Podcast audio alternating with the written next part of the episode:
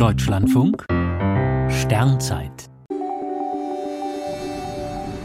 12. Februar Galaxiencrash und himmlischer Rosenmontag. Vor rund 50 Millionen Jahren sind zwei Galaxien im Sternbild Andromeda kollidiert. Dabei ist nichts kaputt gegangen. Im Gegenteil, die beiden Objekte erscheinen nun wie eine kosmische Rose. Die kleinere Galaxie ist fast mittig durch die größere hindurchgerauscht. Die dabei wirkenden Kräfte haben die langen Spiralarme der großen Galaxie weit aufgebogen.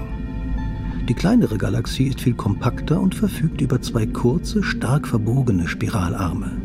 Sie ist inzwischen schon wieder ein gutes Stück von der großen Galaxie entfernt.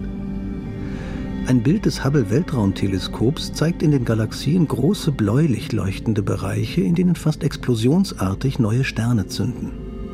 Durch die Begegnung haben die Gas- und Staubwolken in den Galaxien den nötigen Schubs bekommen, um sich zusammenzuziehen und neue Sterne zu zünden.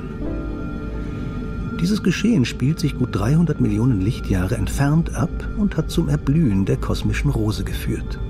Die kleine Galaxie wirkt wie der Stiel, auf dem die entfaltete Blüte der großen Galaxie sitzt. Vermutlich werden die beiden, also Blüte und Stiel, innerhalb der nächsten hunderten Millionen Jahre zu einem großen System verschmelzen. Zurück bleibt dann eine eher ovale Galaxie ohne markante Arme. Für die beiden Galaxien ist das dann so etwas wie Aschermittwoch für Karnevalisten.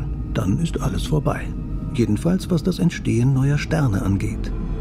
Die Rose in der Andromeda erblüht, kosmisch gesehen, nur kurz und wird bald verwelken.